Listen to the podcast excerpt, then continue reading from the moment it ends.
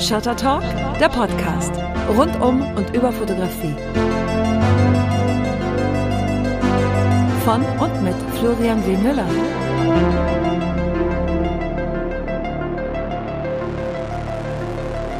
Shutter Talk 1.5. Schön, dass ihr wieder dabei seid. Vielen Dank fürs Zuhören. Ich bin gerade aus Berlin zurückgekommen. Da war vergangenen Donnerstag die Eröffnung der Ausstellungen im Rahmen der Geburtstagsfeier 50 Jahre BFF. BFF, der Berufsverband der freien Fotografen und Filmgestalter. Das war ein rauschendes Fest mit vier großartigen Ausstellungen. Ähm, kleine Anekdote, am nächsten Tag kam der Getränkehändler vorbei und hat das Leergut abgeholt und auch ein paar volle Kästen und meinte nur, watten habt ihr keinen Durst gehabt. Vielleicht auch nur ein Zeichen für unterschiedliche Perspektiven, die man haben kann. Es war, wie gesagt, eine super Vernissage. Danke nochmal an alle Kollegen und die vielen helfenden Hände. Ähm, wer es nicht nach Berlin schafft zu der Ausstellung, die noch bis zum 18. August läuft, der kommt dann einfach bitte im September nach Hamburg. Da ist dann Vernissage am 20. September im Oberhafenquartier. Das könnt ihr alles nochmal nachlesen, entweder hier in den Show Notes, da sind die Links, oder direkt auf 50jahre.bff.de. Zu den Ausstellungen und zu der Vernissage, zu der Party gibt's auch immer noch großartige Vorträge. Zum Beispiel jetzt am 17. August, kommende Woche Samstag. Da gibt's dann unter anderem Infos zur Artinitiative von Christian Klant, den ich gleich im Gespräch habe, und mir. Und äh, Oliver Mark mit seinem Vortrag Champagner hilft. Dann sind die Kollegen Klaus Mellentin, Jörg Steck und Valentin Angerer da. Die berichten von ihrer Reise nach China und 25 Jahren Partnerschaft Peking-Berlin. Thomas Billhardt macht sein Nähkästchen auf. Allein dafür lohnt es, schon, lohnt es sich schon zu kommen. Und fünf BFF-Fotografinnen erzählen über den weiblichen Blick in der Werbung und über Erfolg im Business und natürlich über Anekdoten aus dem persönlichen Werdegang. Und diese Kolleginnen, das sind Maike Kenn, Lina Grün, Sonja Müller, Viviane Wild und Janine Graubaum. Das Ganze am 17. August in Berlin, in Kreuzberg. Alles am besten nochmal nachlesen. Gleich hört ihr ein Gespräch, das ich mit Christian Klant geführt habe. Das haben wir aufgezeichnet in Berlin in der Ausstellung selber, ein bisschen aus äh, Zeitdruckgründen, weil nach dem Gespräch Heiko Hellwig, lieber Kollege aus Stuttgart, noch ein Bild von mir machen wollte für sein aktuelles Leica-Projekt, über das ich mit ihm auch noch hier im Shutter Talk demnächst sprechen werde. Deswegen haben wir gesagt, wir reden einfach hier in der Ausstellung, in der Ausstellung von Thomas Billhardt. Und wenn man von so toller Fotografie und so großartigen Bildzeitzeugnissen umgeben ist, wie in der Ausstellung von Thomas Billhardt, macht es einem vielleicht sogar noch ein bisschen einfacher, über Fotografie zu sprechen und vor allem über außergewöhnliche Fotografie, nämlich die, durch die Christian Klant sich auszeichnet. Ich wünsche euch viel Spaß beim Zuhören. Müssen wir uns ja ranhalten. Halten wir uns ran. Christian Klant ähm, sitzt bei mir am kleinen Tischchen. Das kleine Tischchen steht in einer Ausstellung und zwar in einem Teil der 50 Jahre BFF Jubiläumsausstellungen, nämlich ganz genau was für eine Ausstellung? Der Ausstellung von Thomas Billhardt. Thomas Billhardt ist wer? Thomas Billhardt ist einer der bekanntesten, wenn nicht sogar der bekannteste DDR-Pressefotograf, der ganz wunderbare Aufnahmen, vor allem in Farbe, aus der ganzen Welt gemacht hat. Richtig, von der DDR und den DDR-Freundesstaaten. So heißt es auch im Pressetext. Ich, oh ja. ja. So, haben wir das abgehakt? Sehr gut, wunderbar. Aber wir möchten nicht über Thomas Billhardt sprechen, denn den habe ich nächste Woche am Mikrofon. Da freue ich mich sehr drauf. Und wir sprechen über dich. Wir sprechen über Christian Klant. Christian Klant ist ein Kollege von mir, ein BFF Professional Fotograf und er macht eine ganz besondere Art von Fotografie. Das könnt ihr euch gerne parallel zu unserem kleinen Gespräch hier anschauen, nämlich auf seiner Internetseite christian-klant.de. Du machst unter anderem Nassplatten-Collodium-Fotografie. So ist es. Erklär uns bitte, was das ist. Das ist eine sehr handwerkliche Form der Fotografie. Ich kaufe im Prinzip die Rohchemikalien ein und bastel mir meinen Film Schritt für Schritt, Bild für Bild äh, einfach selber. Das heißt, ob jetzt einer der großen Filmhersteller wieder irgendeine Filmsorte einstellt oder nicht, das ist mir relativ egal. wir müssen uns, glaube ich, ein bisschen weiter ausführen, weil wenn man daran jetzt denkt, dann hat man einen Film vor Augen, also einen, einen klassischen Rollfilm, 36 Millimeter oder Mittelformat oder was auch immer. Aber bei dir kommen die Chemikalien unter anderem, also entweder auf Glas oder auf andere, anderes Trägermaterial. Warum und wie funktioniert das Ganze? Also es ist tatsächlich keine äh, Fotografie auf beweglichen Materialien im Sinne von flexiblen Celluloid, sondern auf Platten. Deswegen heißt es auch Collodium Nassplatten oder Wet Plate Photography. Und man kann dafür sehr gut Glasplatten benutzen. Ähm, man kann schwarzes Glas nehmen oder auch klares Glas. Ähm, das nennt sich dann Ambrotypie. Oder man fotografiert, und das mache ich tatsächlich sehr gerne, auf Metallplatten. Das sind in der Regel schwarze Aluminiumplatten und das nennt man dann Tintype. Also es klingt wahnsinnig kompliziert, wenn man sich auf deiner Seite mal ähm, den Making-of-Teil anguckt, oben im Menü auf Making-of klicken, dann sieht man als erstes ein Bild von dir. Das ist quasi ja ein Making-of, deswegen heißt die Sektion auch Making-of. Diese Kameras, die sind riesig groß. Du bearbeitest hier mit Dauerlicht natürlich, weil diese Kam was was sind das für Belichtungszeiten? Ähm, also erstmal arbeite ich zum Teil mit Dauerlicht. Bei Porträts allerdings und die Making-ofs, äh, Making-of-Bilder auf der Webseite sind fast alle von Porträts, die ersten zumindest, arbeite ich mit Blitzlicht. Ah. Also mein Mittel der Wahl ist da ein Schirm der Firma Brise, der ein ganz wunderbares Licht macht, ähm, was nicht nur exklusiv ist, sondern auch einfach so, dass ich damit sehr, sehr fein gestalten kann. Und da dran hängt ein recht großer Generator mit 3200 Wattsekunden und je nachdem, mit welcher Kamera und welchem Objektiv ich arbeite, brauche ich die auch. Das heißt, ich feuere aus ungefähr ein Meter Entfernung äh, 3200 Wattsekunden auf mein äh, zu porträtierendes äh, Persönchen ab. Das geht, äh, geht vor allem deswegen, weil ich häufig nur eine einzige Belichtung mache. Und wenn man ein bisschen rechnet und für die, die mit ISO-Zahlen was anfangen können, kann man sagen ISO 0,5. Das ist sehr wenig unterirdisch. Jetzt sind wir in einem in einer Art Tech Talk. Ich wollte das ja mal vermeiden, im Shutter Talk zu viel über Zahlen und Daten und Werte sprechen, aber in deinem Fall muss man quasi eine Ausnahme machen, weil übersetzt ist das, was du machst, komplett analoge und manuelle und selbstgemachte Fotografie, wo selbst die Chemikalien selber angemischt werden. Wenn man sich auf der Seite hier immer noch im Making-of-Bereich mal äh, ein bisschen weiter runterscrollt, dann sieht man dich in der Dunkelkammer im Rotlicht, wie du die äh, vorbereitete Chemikalie ist es, glaube ich, auf die Platte äh, drauf gibst woher kannst du das? Hast du das gelernt? Hast du das studiert? Wie lernt man sowas? Was für Chemikalien sind das, die man da benutzt? Wo kriegt man sie her? Ist das giftig? Sehr viele Fragen. Ich probiere das mal ein bisschen zusammenzuziehen. Ähm, gelernt habe ich das, oder mein Einstieg war äh, ein Workshop den ich glücklicherweise gefunden habe, der glücklicherweise sogar in Berlin stattgefunden hat. Und das war mein äh, recht schneller Quereinstieg. Ich hatte vorher keine Ahnung davon. Ich hatte vorher äh, noch nicht mal in einer Dunkelkammer jemals gearbeitet. Das heißt, äh, während diesem Workshop habe ich zum ersten Mal eine Großformatkamera berührt, äh, eine Entwicklungsschale in der Hand gehabt und erstaunlicherweise kam mir das alles sehr vertraut vor. Und wer sich damit ein bisschen auskennt, ich werde auch gleich mal so einen ganz groben Überblick über den Prozess geben, dann ist das schon relativ komplex. Und ich hab, weiß noch recht genau, dass ich mir keine einzige Notiz gemacht habe. Ich habe mir nichts aufgeschrieben und habe an diesem Workshop meine ersten Bilder gemacht. Das waren Porträts, das heißt, wir haben uns da gegenseitig fotografiert. Und Porträts war auch mein Steckenpferd, also es ist immer noch, aber es war auf jeden Fall mein Schwerpunkt und auch der Grund, weswegen ich nach unterschiedlichen Verfahren gesucht habe. Ähm, und die Ergebnisse haben mich umgehauen das war genau das, wonach ich gesucht habe. Warum? Was, was für Ergebnisse waren das, die dich da so?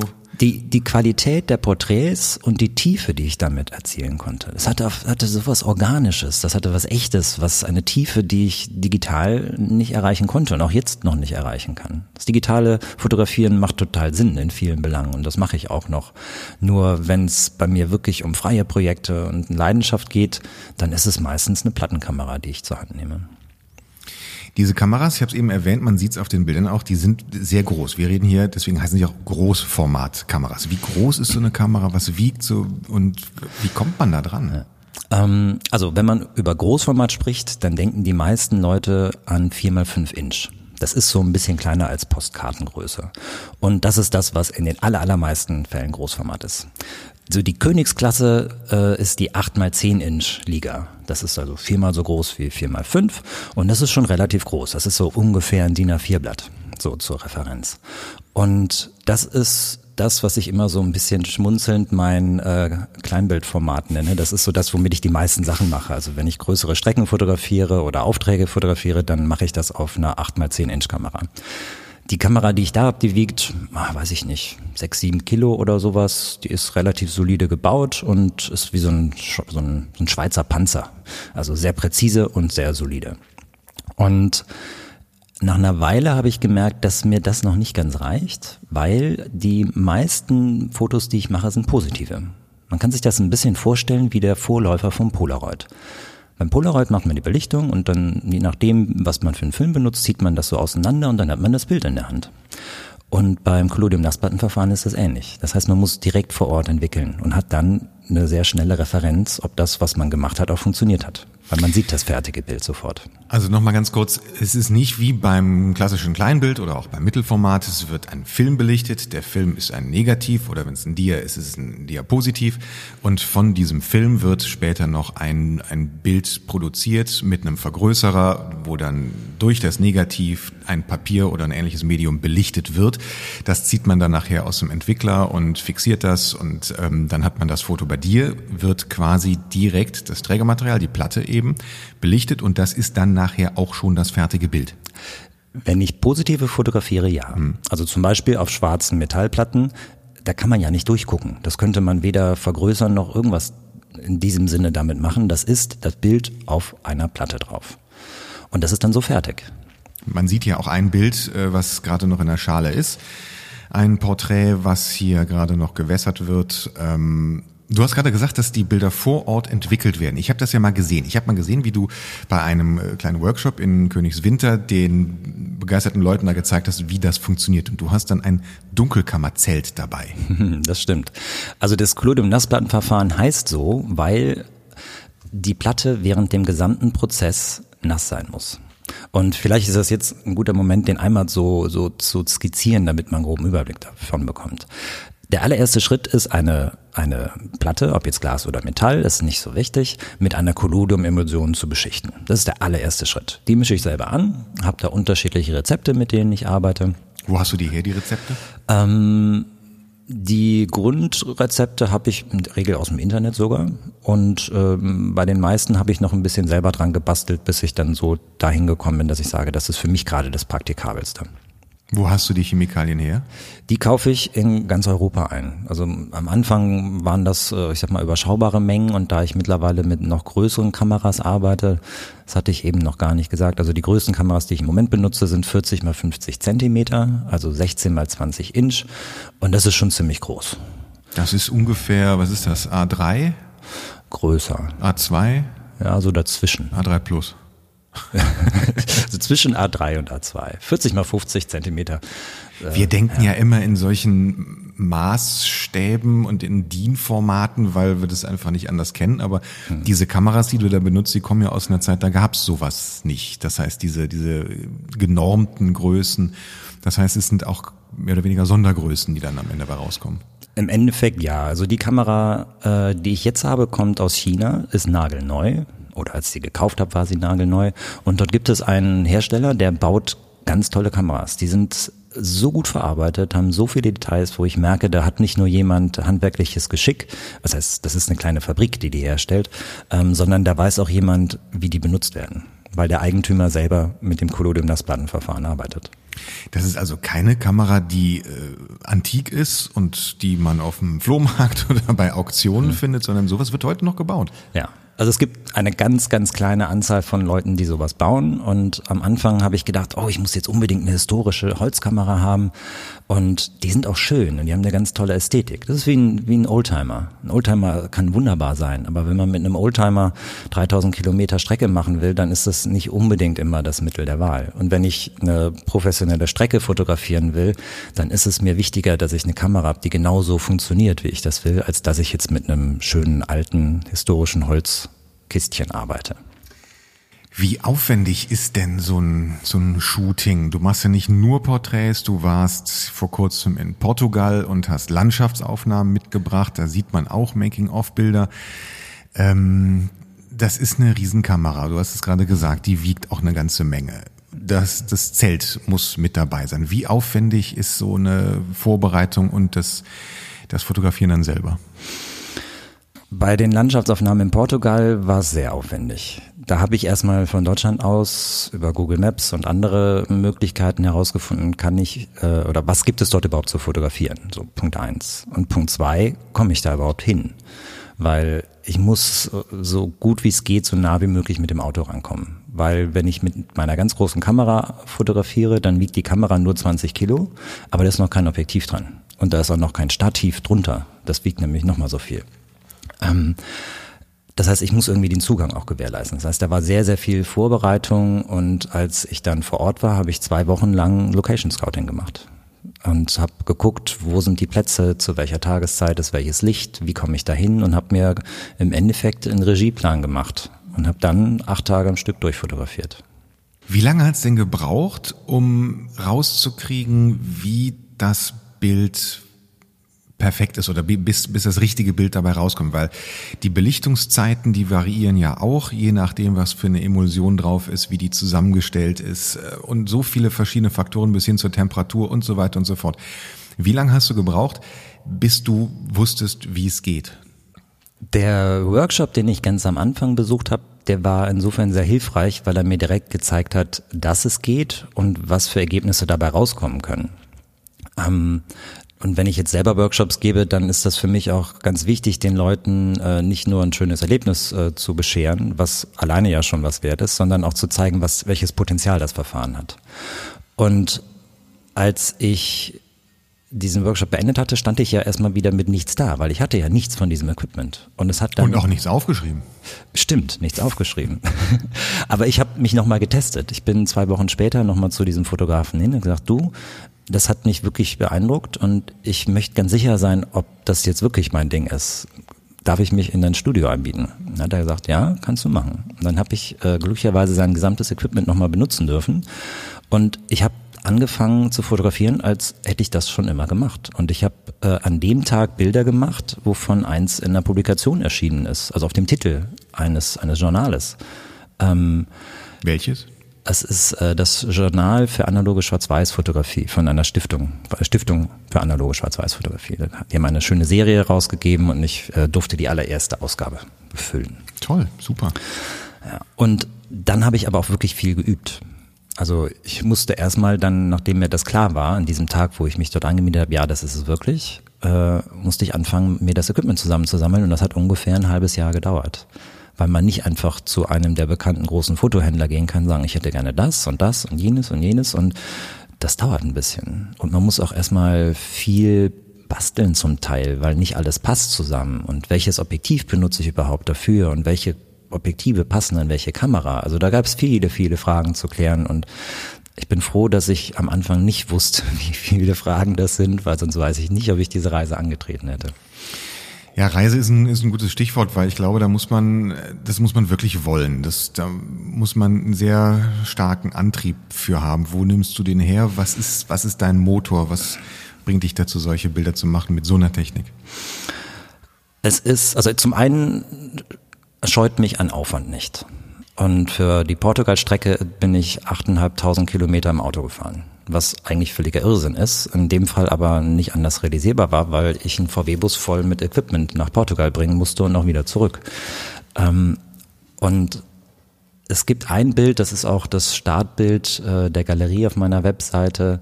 Alleine für das Bild hätte ich diesen Aufwand wahrscheinlich gemacht. Das erste Bild im Bereich Portfolio bei dir Guardians. Genau, so heißt die Serie. Die Serie. Das ist für mich insofern ein sehr besonderes Bild, weil ich äh, in Portugal nicht alles nur leicht erreichen konnte. Das heißt, ich habe mich zwar probiert, sehr gut vorzubereiten, was die Locations betrifft, was das Equipment betrifft, ähm, mich probiert an die Umgebungsbedingungen anzupassen. Und es gab einen Tag, und das ist der Tag gewesen, bevor ich diese Aufnahme gemacht habe, an dem nichts, aber auch gar nichts funktioniert hat von dem, was ich machen wollte. Warum nicht?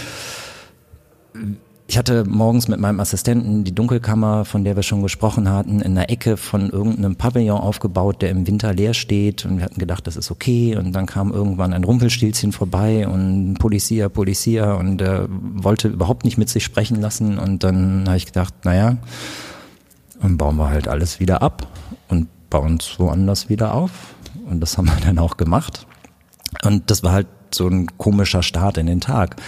Und dann äh, ist mir ist ein, mir sind Fehler passiert in einer Reihe, die so bei mir sehr selten vorkommen. Ich habe äh, den Plattenhalter falsch eingelegt. Ich habe mir äh, den Kopf blutig an der Kamera gestoßen, weil ich irgendwie schräg aufgestanden bin.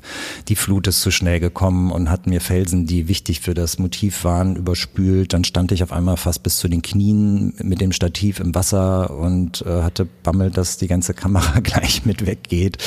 Ähm, und manche andere Dinge. Und da äh, war ich. Schlechtes Omen. Schlecht. Es fühlte sich so an und das, da war ich echt frustriert.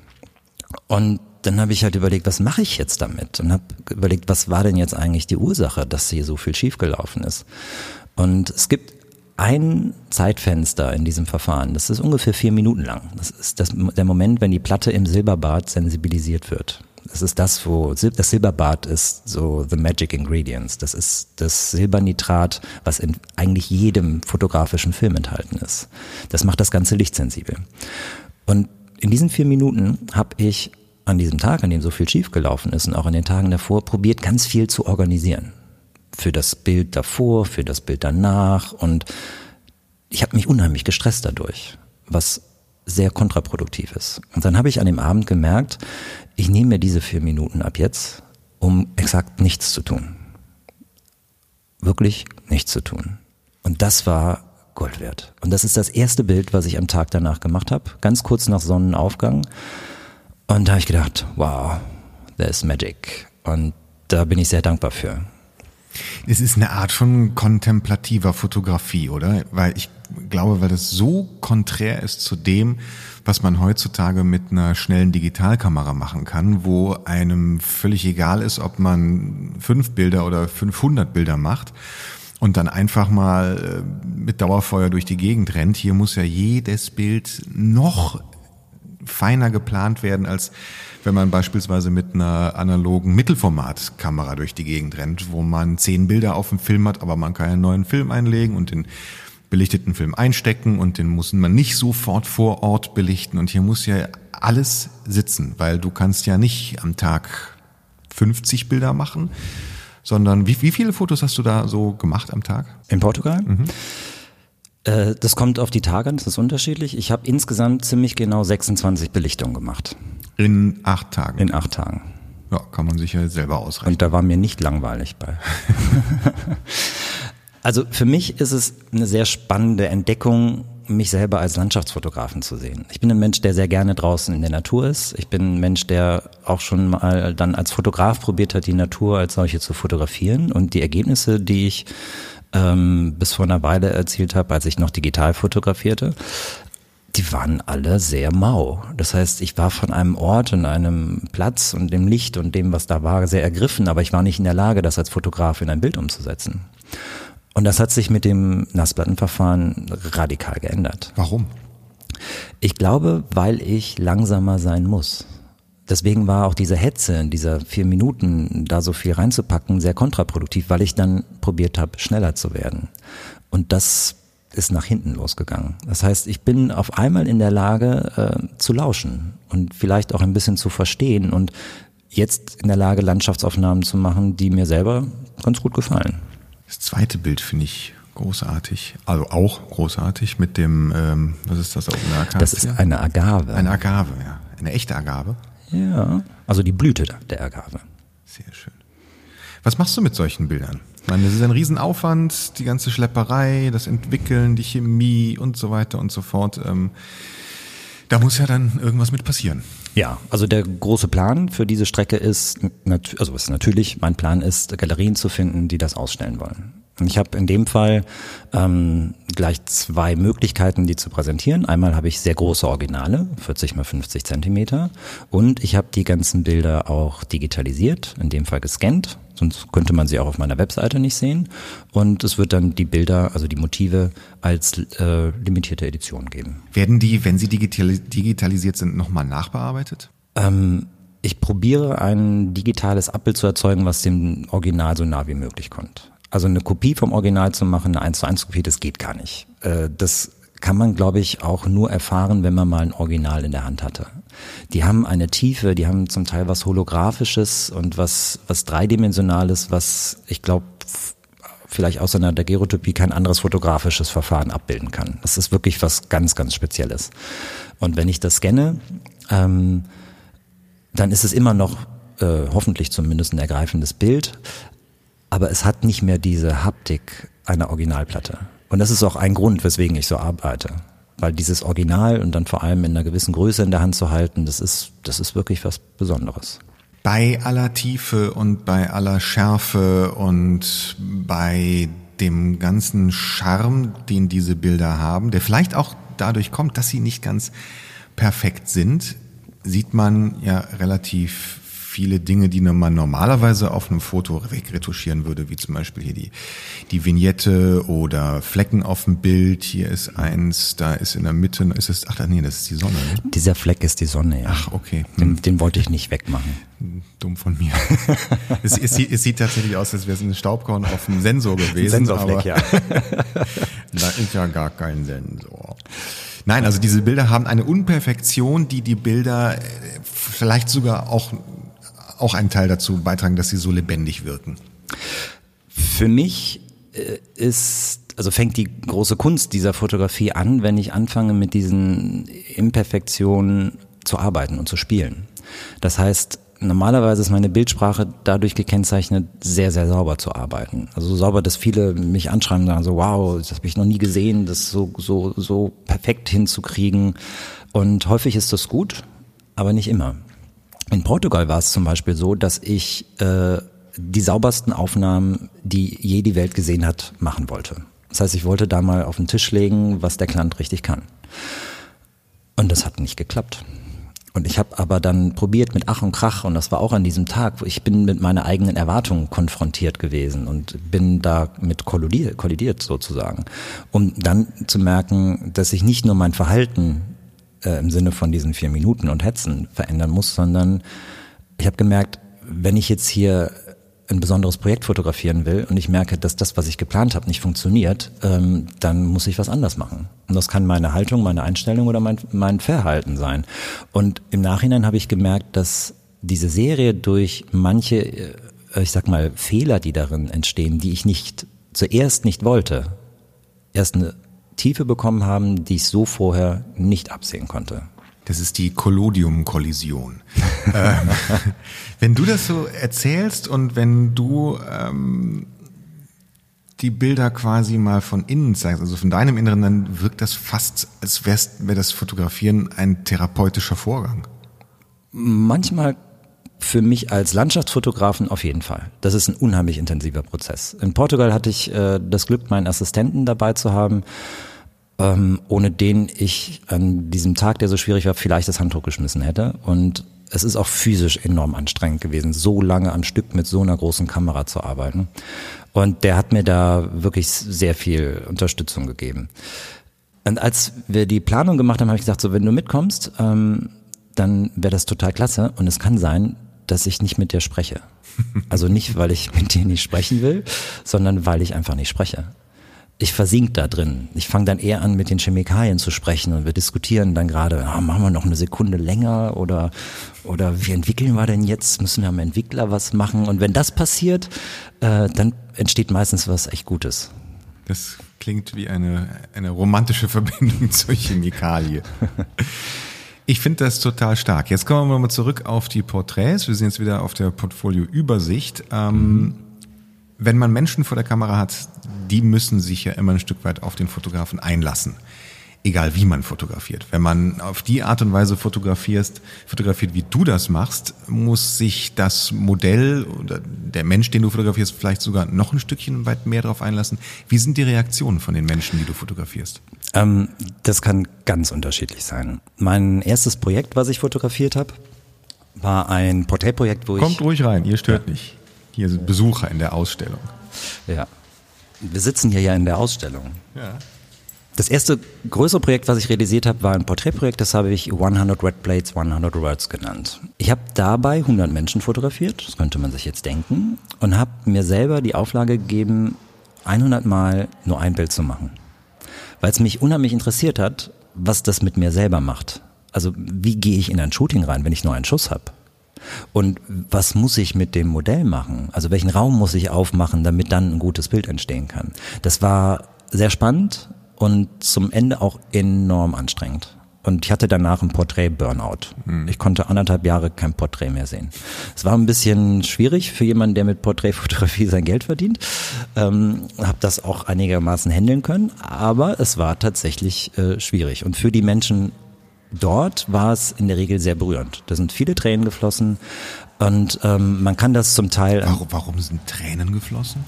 Weil die Menschen sich auf einmal auf eine Art und Weise gesehen haben, wie sie sich vorher noch nie gesehen haben.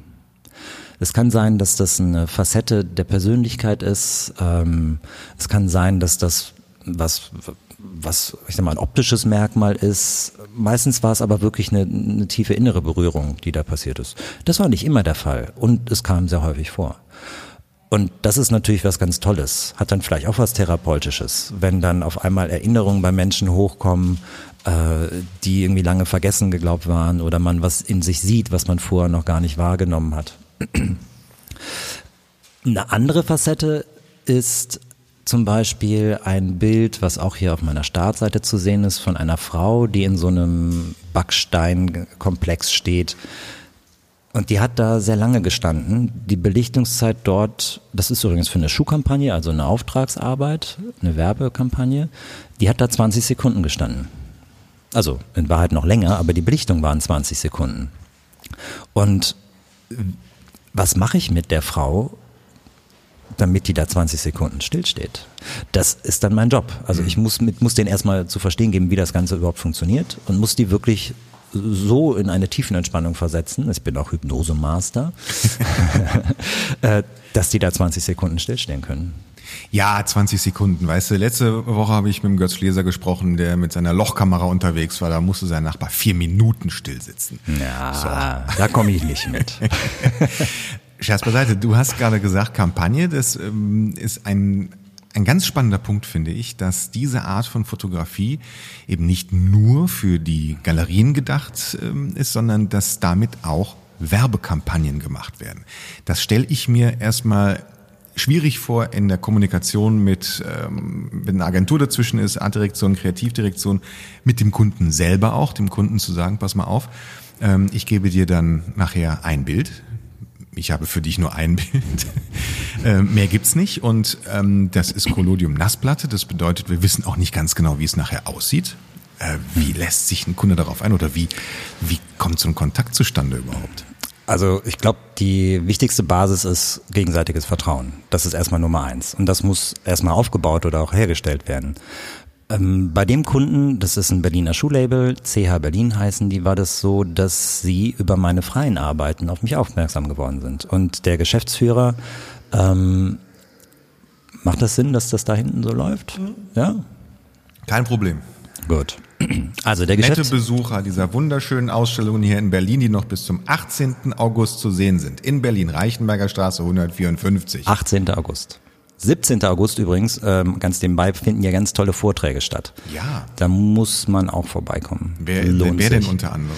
Der Oliver Mark ja. äh, mit dem ganz hervorragenden Titel Champagner hilft. Die äh, Artinitiative des BFF-Verbandes, vertreten durch dich und mich, durch uns beide, werden erklären, was die Artinitiative ist und was sie vorhat. Ähm, und es gibt noch ein paar andere tolle Kollegen. Das wird super. Also kommen äh, mindestens am 17. August hierher nach Berlin in die Reichenberger Straße, kommen X-Lane bei äh, Natulis. Natulis. Nicht Nautilus, nicht Natulis. Natulis, mhm. natürlich. Wir kommen zurück zu deinen Bildern. Kampagne. Ähm, ja. Ein Kunde, der sagt, ich möchte gerne meine Produkte mit Collodium Nassplatte auf Großformat fotografiert haben. Der hat gesehen, was ich gemacht habe, und zwar Landschaftsaufnahmen. Die sind jetzt fernab von People und fernab von Schuhen und den hat einfach äh, fasziniert, wie diese Bilder aussehen, wie die wirken. Also es ist halt ein sehr uniker Look. Und der hat gesagt, irgendwie ähm, lass uns mal treffen, wir, müssen mal überlegen, ob wir da zusammen was machen können. Und das waren dann erste Überlegungen und wir haben für das erste Shooting, was wir geplant haben, äh, Stills und äh, Bilder in den Läden gemacht. Also diese Firma hat, äh, genau, CH Berlin 1 ist die Galerie auf meiner Webseite. Die Läden haben alle einen sehr, sehr speziellen Charakter. Und dann habe ich dort dieses Ambiente in den Läden fotografiert und wenn man sich die Bilder anguckt, kann man sich natürlich vorstellen, dass das jetzt nicht der Produktkatalog ist, aber es geht um das Image, es geht um Gefühl, es geht darum zu spüren, wer oder was ist CH und was macht das, wenn ich solche Schuhe an den Füßen habe. Also darum geht's. Und im Nachhinein haben wir an ich, da weiß ich gerade nicht mehr, da weiß ich, dass wir zwei Tage fotografiert haben. Wie viele finale Motive wir genommen haben, weiß ich nicht mehr. Bei dem zweiten Shooting, das war dann ein People-Shooting mit der jungen Dame, die wir vorhin schon mal äh, besprochen haben. Das ist dann CH Berlin 2, die Galerie. Aber das, das passt wirklich auch wie Faust auf Auge. Das, ja. was die, was die Firma da verkauft, die Art der Schuhe, alles ein bisschen retro und ein bisschen ähm, ja, oldschool mhm. mit diesen Böcken drin. Nee, das ist eins. Das ist. Ja, natürlich. Also erstmal eine gute Sache ist, man sieht vor Ort ja schon. Heutzutage fotografieren viele direkt ins iPad oder in den Computer rein und tethern das noch irgendwie auf, äh, aufs iPad, dass man da parallel mitgucken kann. Ich muss das Bild ja vor Ort direkt entwickeln. Das heißt, ich sehe ja sofort, was dabei rausgekommen ist und kann den Kunden auch mitnehmen. In dem Fall war es so, dass äh, ich den gar nicht groß mitnehmen muss. Das heißt, ich hatte fast völlige Gestaltungsfreiheit. Der hat mir einfach vertraut ähm, und hat gesagt, mach mal. Und ich finde die Bilder immer noch total großartig. Mhm. Ähm, wir haben für nächstes Jahr was geplant, wo wir in Italien fotografieren werden. Da freue ich mich schon sehr drauf. Und ähm, das ist so ein Paradebeispiel dafür, was das bedeuten kann, mal völlig unkonventionelle Wege zu gehen. Die Bilder haben eine viel längere Halbwertszeit. Denn ob die Schuhe jetzt in der nächsten Saison grüne, gelbe oder blaue Streifen haben, ist völlig egal. Das sind Schwarz-Weiß-Aufnahmen. Es geht um die Struktur, um das, um die, um die Modellform viel mehr. Und wie gesagt, eigentlich eher um das Image.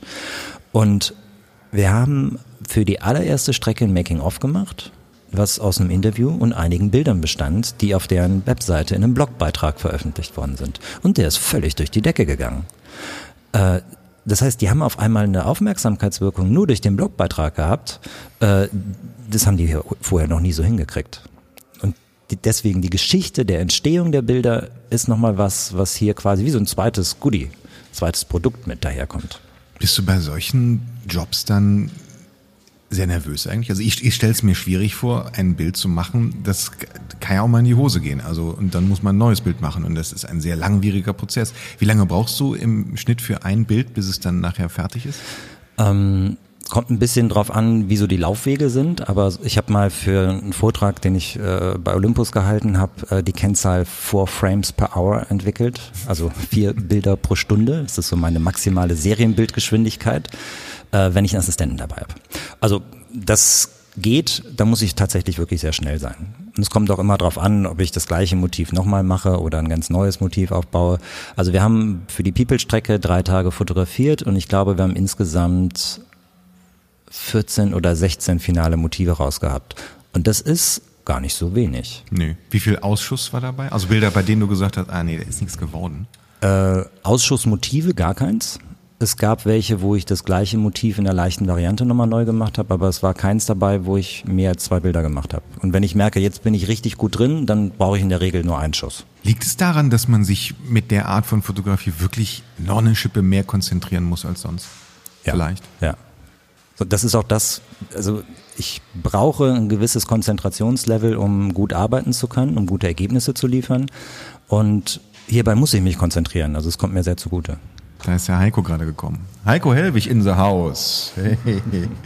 Der macht jetzt Fotos von uns, aber die habt ihr jetzt schon gesehen, wenn ihr das hört. Stimmt. Witzig, verrückt, total verrückt. Heute ist der 8. August, nee, der 9. August ist heute. Gestern war ähm, Aufschlag der, der Ausstellungen hier in Berlin, 50 Jahre BFF. Der BFF ist ein, ist der Berufsverband der professionellen Film, äh, Fotografen und Filmgestalter, ähm, in dem die meisten deiner, meiner Kollegen werblich arbeiten mit einer Digitalkamera. Viele natürlich auch noch analog, aber oft eher nur nebenbei. Du bist damit so eine Art wie, wie hat das Einhorn unter den, Einhorn, ja. den BFF-Kollegen. Ähm, wie, wie ist das in so einem Verband zu arbeiten, wenn man sowas völlig Analoges und Konträres macht? Also ich bin definitiv ein Exot, das kann man schon, denke ich, so sagen. Ja, und Einhorn, Ich, ja, Einhorn. Und ich, äh, ich kultiviere mein Einhorn. ähm, also ich pflege diese Nische, äh, die ich mir quasi selber. ein Einhorn, oh Gott. die ich sehe das gar nicht so konträr, weil also erstmal ist es für mich ein Zufallsprodukt im wahrsten Sinne des Wortes, dass ich damit Werbung fotografiere. Ich habe das nur für mich gemacht. Ich habe damit angefangen, weil ich für mich ein Medium haben wollte, mit dem ich mich ausdrücken kann. Und dass daraus nachher Aufträge äh, entstanden sind, das ist natürlich großartig. Hatte ich aber, um ehrlich zu sein, nicht so geplant. Nimm es aber gerne mit. Und im Endeffekt geht's für mich und für die meisten anderen Kollegen im BFF darum, gute Fotografie zu machen. Und es ist erstmal sekundär, ob das jetzt auf Film oder auf Nassplatte oder auf Polaroid oder auf Mittelformat oder auf was für ein immer ein Sensor gebannt ist. Es geht darum, dass es gute Fotografie ist. Das kann man manchmal vielleicht sogar mit irgendeinem Smartphone machen. Das Entscheidende ist, dass man ein Konzept hat, eine Idee, eine Vision, die man bildlich umsetzt. Und ich habe halt durch Zufall jetzt so ein, so ein analoges Medium für mich gefunden. Das ist der Heiko. Der, der baut hier ab. Der räumt hier ab. Genau. Ja, ich habe durch Zufall jetzt so ein analoges Medium gefunden und äh, das nutze ich jetzt gerade sehr gerne. Ich experimentiere auch weiter, weil manchmal fehlt mir dann Farbe. Deswegen habe ich mal mit gekosten Dias angefangen zu arbeiten und habe das Gefühl, ein ganz tolles Farbmedium für mich jetzt gefunden zu haben, was auch analog ist. Das wäre meine nächste Frage gewesen, weil hier in deiner ähm, Portfolio-Galerie ist eben in der Mitte ein Bild, das ist farbig, mit einem Pärchen auf einem historischen Roller. Das ist ein Dia. Ist es ein, ein, ein normales Dia oder hast du das auch selber gebaut? Nein, das habe ich, das hab ich nicht gebastelt. Das äh, ist ein äh, ganz normaler, äh, handelsüblicher Farbdia-Film, den ich aber anders entwickeln hab lassen. Wenn man einen Dia-Film so entwickelt wie ein Farbnegativfilm, dann nennt man das Crossen oder X-Pro. Das sind so, wenn man mal bei Instagram reinguckt, gibt sogar Filter, die so heißen. Weiß keiner, wo das herkommt, aber da kommt das her. Und mit diesem Medium, mit den Farben, habe ich angefangen zu spielen oder erstmal zu experimentieren, zu gucken, was kommt dabei raus. Und ich fand das großartig. Dann habe ich gedacht so, wow, da könnte ich äh, irgendjemand dran setzen oder selber so lange wie ich will probieren, einen Look zu erzeugen, der digital dem entspricht. Das ist mir viel zu aufwendig. Äh, ich mache den einfach echt, den Look. Und das ist auch eine Sache, wo ich gemerkt habe, es liegt mir einfach, eine Fotografie in dem Moment, wo die Aufnahme gemacht wird, entstehen zu lassen und nicht nachher am Computer. Es gibt Leute, die sind da großartig drin und das ist nicht mein Weg.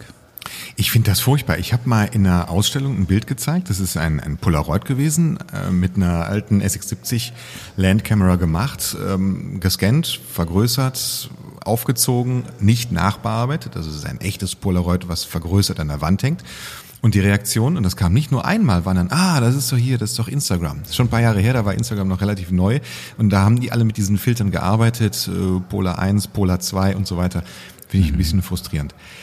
Hier ist unter diesem Bild mit dem Farb, äh, mit dem gekosten äh, Bild ist der Walter Scheels zu sehen. Walter Scheels, einer unserer honorigen BFF-Mitglieder, großartiger Fotograf. Du hast einige Kollegen mit dieser Kamera oder mit dieser Art von Fotografie porträtiert. Wie ist denn das mit den großen Leuten hier? Da verbergen sich noch ein paar andere hinter.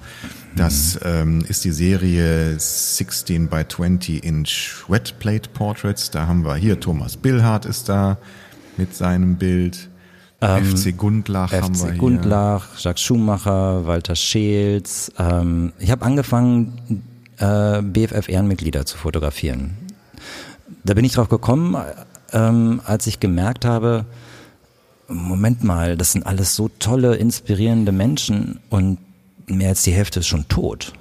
Und die, irgendwie möchte ich die nochmal vor der Kamera haben.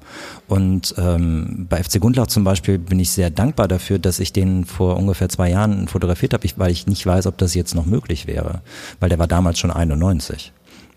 Ähm, und es gab ein Shooting in Hamburg, wo äh, die drei Herren, die auch auf dem Bild als Making-of zu sehen sind, ähm, ein Interview gegeben haben für das BFF-Magazin. Und ich habe für die von den dreien Porträts gemacht.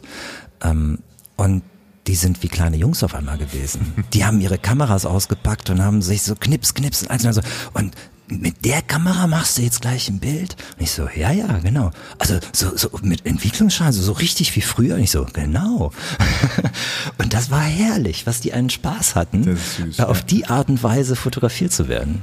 Das ist übrigens, ich mag dieses Bild hier super gerne. Thomas Billhardt mit seinem Porträt in der Hand. Das ist so ein, so ein feiner, netter Kerl, ähm, der Thomas, äh, in dessen Ausstellung wir gerade sind. Mhm. Ganz wunderbar.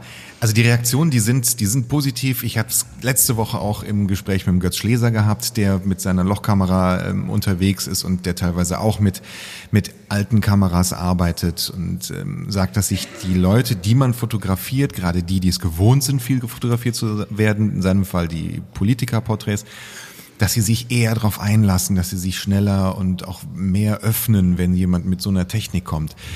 Wenn wir uns die ja, den Werdegang und die verschiedenen äh, Varianten der Fotografie anguckt, vor ein paar Jahren fing es mit dem Pixelwahn an, auf einmal immer mehr, immer schärfer, immer größerer Dynamikbereich und all diese Zahlen wurden auf einmal furchtbar wichtig und in den letzten Jahren kommt so eine kleine Gegenbewegung auf. So empfinde ich das zumindest. Also ein Trend, eine Art Trend zum Analogen.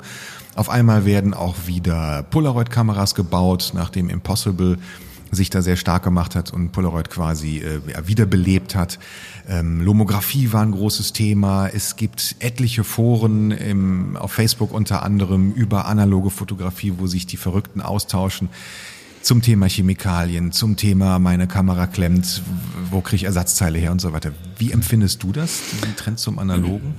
Ähm, also ich muss gestehen, ich stehe sehr tief im analogen Wald. Insofern ist es für mich nicht ganz einfach, da eine objektive Perspektive einzunehmen.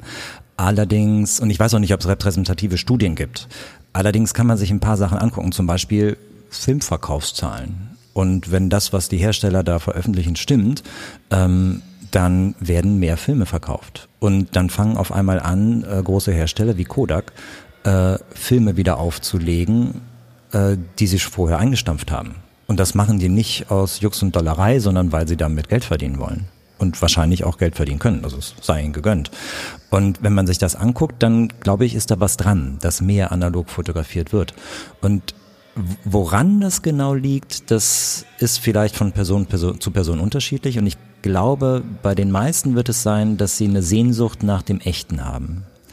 Weil analog zu fotografieren schließt viele Manipulationsmöglichkeiten die man im Digitalen hat, aus. Ich sage das jetzt mal so, wohl wissend, dass man in der Dunkelkammer eine ganze Menge manipulieren kann. Und ich meine jetzt nicht abwedeln und abhalten. Ähm, und man kann auch analog Composings machen, wenn man das kann. Nur für die meisten ist das nicht das, was von Bedeutung ist. Irgendwie ist das was Echteres, was Authentischeres, was man damit machen kann. Wo geht für dich die Reise hin in der Fotografie? Was, was wird so in den nächsten Jahren auch für dich ganz persönlich äh, relevant und was kommt da noch? Mm, ich denke meistens in zwei Richtungen. Einmal die künstlerische Richtung, wo es um freie Projekte geht und dann die kommerzielle, wo es um Auftragsarbeiten geht.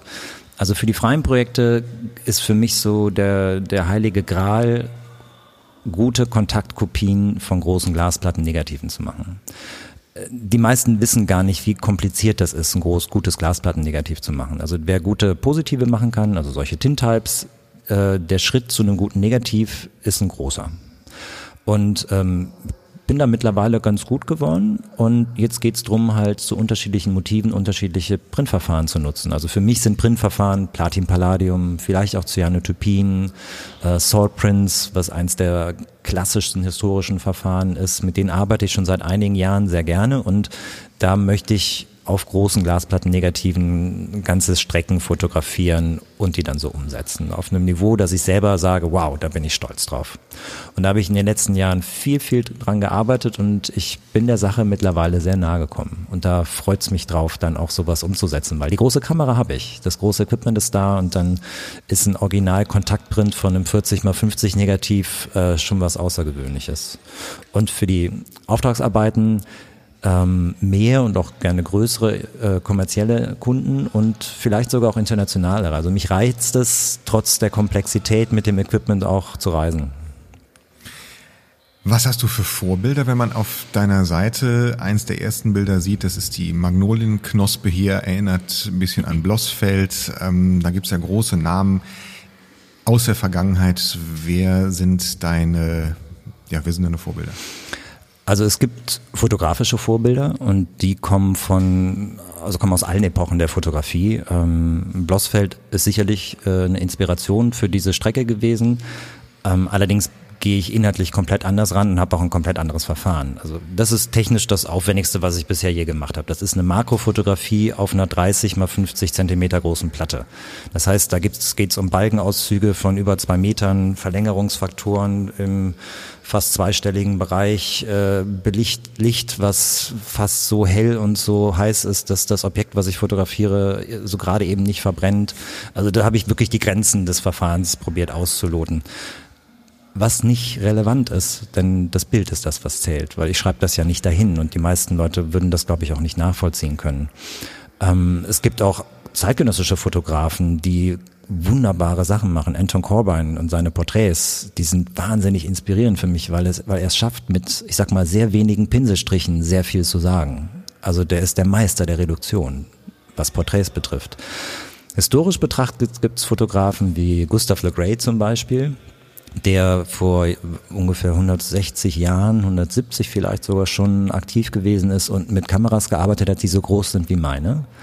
Und damals gab es keine Autos. Die sind mit Moody-Karawanen durch die Gegend gezogen. Und der hat große Glasplatten fotografiert und große Kontaktkopien davon gemacht in der Qualität, die wahnsinnig beeindruckend ist. Vor allem, wenn man sich vorstellt, dass man destilliertes Wasser nicht einfach in der Drogerie kaufen konnte und die Chemikalien nicht in Laborreinheit auf den Tisch kamen.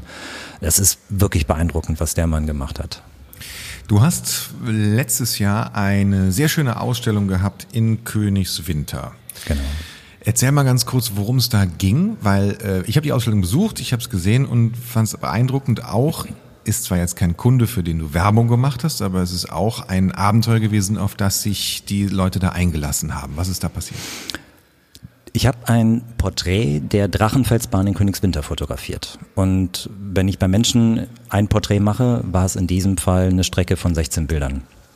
Der Kontakt oder die Idee ist entstanden auf der Vernissage einer Ausstellung, wo ich ähm, eine Landschaftsstrecke äh, zeigen konnte, die dort äh, in der Continuum Gallery ausgestellt wurde. Und äh, die Eigentümer des Geländes, äh, was ein sehr schönes Gelände ist, dort, das gehört der Familie von 4711, also so einer der großen deutschen Familiendynastien, die hat selbst eigentlich diese Vision gehabt. Sie hat gesagt so, was wäre denn, wenn man die Drachenfelsbahn von diesem Fotografen mit diesem Verfahren fotografieren lässt? Was kommt denn dabei raus? Und das fand sie sehr spannend. Und dann hat das zwei Jahre lang gedauert, bis wir gesagt haben, okay, wir machen das. Und dann haben wir ein Budget vereinbart. Ähm, und dann haben die gesagt, machen Sie mal. Und das Traumhaft. ist ja, ja genau. Und dann habe ich dann da äh, insgesamt sieben Tage fotografiert und habe äh, diese Aufnahmen gemacht, die komplett unterschiedlich sind. Das heißt, das hat was von Architektur, das hat was von Interior, das hat was von Stilllife und äh, ein bisschen People ist dabei und auch Landschaft. Also das ist, äh, was die unterschiedlichen Genres betrifft, enorm komplex gewesen. Und äh, es gab Tage, wo es wahnsinnig heiß war äh, ich glaube 38 Grad gab es an einem Tag und an dem Tag gab es ein WDR-Fernsehteam, was mir über die Schulter geguckt hat. Das heißt, da habe ich doppelt geschwitzt. Den wollte ich natürlich auch zeigen, wie, wie das funktioniert. Ähm, und das Besondere für mich bei der Strecke ist, ich wollte das zuerst keinem erzählen. Ich komme aus Königswinter, ich bin da aufgewachsen. Diese Drachenfelsbahn und die Esel, die davor stehen, äh, die sind Teil meiner Kindheit. Und ich habe gedacht, das interessiert keinen ich meine, ich wohne jetzt in Berlin, in der Hauptstadt. Ne? Und das ist ja Königswinter und Drachenfels. Und dann war ich die ersten paar Tage da für die ersten äh, Shooting-Tage und dann kam äh, die größte regionale Zeitung und hat ein Interview mit mir gemacht und hat dann einen fast ganzseitigen Artikel äh, veröffentlicht. Und ich habe noch nie bisher eine so hohe Resonanz auf einen Medienbeitrag gehabt wie auf diesen Zeitungsartikel. Es haben sich Leute bei mir gemeldet, die ich, von denen ich seit 20 Jahren nichts gehört habe. Es haben sich Leute bei mir gemeldet, die gar nicht aus Königswinter oder der Umgebung kamen, die da äh, mir gesagt haben, so wow, das ist sehr beeindruckend. Ähm, wann gibt es eine Ausstellung? Wir wollen da mehr von wissen. Das WDR-Fernsehen hat gesagt, so das finden wir spannend, wir würden gern mal bei Ihnen vorbeikommen. Und Daraus ist im Nachhinein meine erste Museumsausstellung entstanden, denn das äh, dortige Siebengebirgsmuseum hat mit mir dann eine Einzelausstellung gemacht zu genau diesem Projekt. Ich, äh, ihr müsst euch mal angucken, die, ähm, die Serie heißt Homeland auf der Seite von Christian, christian-klant.de, kann man alles hier auch nachlesen. Die Bilder haben was sehr, sehr Zeitloses, finde ich. Ich kenne die Ecke da auch ganz gut. Als Kölner ist man mindestens mit der, mit der Grundschule dreimal oben gewesen. Ähm, und mit dem Zahnradbähnchen gefahren oder auf den Eseln hoch und so weiter und so fort. Aber diese Bilder, die könnte man, wenn es nicht so ein paar Indikatoren gibt, zeitlich gar nicht mehr einordnen. Ich finde, solche, so eine Art von Fotografie dient auch vielleicht ein bisschen mehr als andere Fotografie zum Konservieren von Momenten, von Gebäuden, von Landschaften, von Eindrücken. Eigentlich sind es mehr Eindrücke als die Objekte, die du da fotografierst, finde ich. Vielleicht ist das ein Tickchen das Lebendige, was diese Fotos mehr ausmacht. Das kann durchaus, also das Zeitlose, da gehe ich hundertprozentig mit. Ähm, für mich ist es so, dass ich bei den allermeisten Bildern irgendwo und sei es ganz klein einen modernen Twist mit drin habe. Und sei es, dass es eine zeitgemäß gekleidete Person ist und nicht ein historisches Kostüm. Oder auch andere moderne Sachen, dass man halt dann doch merkt, okay, das ist nicht von Anno dazumal, sondern das ist zwar irritierend irgendwie, aber doch neu. Ähm, bei der Werbefotografie ist die Halbwertszeit höher und bei den Bildern, die hat, haben, glaube ich, tatsächlich einen sehr langen Bestand. Das ist die Gegend, wo August Sander fotografiert hat. Äh, und ich hatte auch überlegt, einige Motive von ihm nachzufotografieren. Da habe ich gemerkt, nein, es geht jetzt ja gar nicht darum, hier August Sander nachzuahmen, sondern es geht darum, hier mein eigenes Projekt zu machen. Hier heute und bis zum 18. August kann man auch ein Bild von dir sehen in der Mitgliederausstellung unten. Mhm hier auf dem Gelände. Das ähm, müsst ihr euch mal angucken, wenn ihr nach Berlin kommt. Und ihr kommt ja jetzt alle nach Berlin, spätestens am 17. August, wenn man unter anderem uns auch ein bisschen lauschen kann, wenn wir der Öffentlichkeit erzählen, was es mit der BFF Art-Initiative auf sich hat. Auch ein ganz spannendes Thema. Also jetzt in der Ausstellung gibt's hier ein Bild. Du hattest die große Ausstellung in Königswinter. Was sind deine nächsten Pläne? Wo kann man wieder was sehen von dir? Größere Planung gibt's nicht. Ähm, für mich wird es bald ein Video zu der Strecke aus Portugal geben. Das ist gerade im Schnitt. Es sollte fast fertig sein. Der Cutter sitzt auch hier sogar um die Ecke. Ähm, hat mir gestern noch einen Screenshot geschickt und meinte so, ah, ich sitze dran, es, es wird, es wird gut, es wird großartig. Und äh, da warte ich sehnsüchtig drauf, ähm, dass das Video fertig ist und das ist dann der Startschuss für die PR-Arbeit für diese Portugal-Strecke. Ähm, zum einen um zu zeigen, hey, das habe ich gemacht und zum anderen ganz konkret an Galerien, die ich jetzt schon vorsondiert habe, ranzutreten und sagen so, schaut mal, das ist mein Projekt, ich möchte das gerne ausstellen. Wir sind sehr gespannt, was da noch kommt, freuen uns auf euren Besuch hier in Berlin und ich bedanke mich bei dir fürs gut. Gespräch. Ja, man muss es immer, immer wieder sagen. Gestern war die Eröffnung, es war super, es war eine schöne Party, aber es lohnt sich auch wirklich. Vier großartige Ausstellungen hier. Ah, ich bin völlig beseelt. Danke, Christian, fürs Gespräch. Ich danke dir, lieber Florian. Wenn wir uns also nicht in Berlin sehen am 17. August, dann sehen wir uns vielleicht in Hamburg. 20. September Vernissage im Oberhafenquartier. Den nächsten Shutter Talk führe ich mit Thomas Billhardt. Da freue ich mich sehr drauf, was er aus seinem Nähkästchen zu berichten hat. Beim nächsten Shutter Talk. Ich hoffe, ihr seid wieder mit dabei. Dankeschön fürs Zuhören. Macht's gut.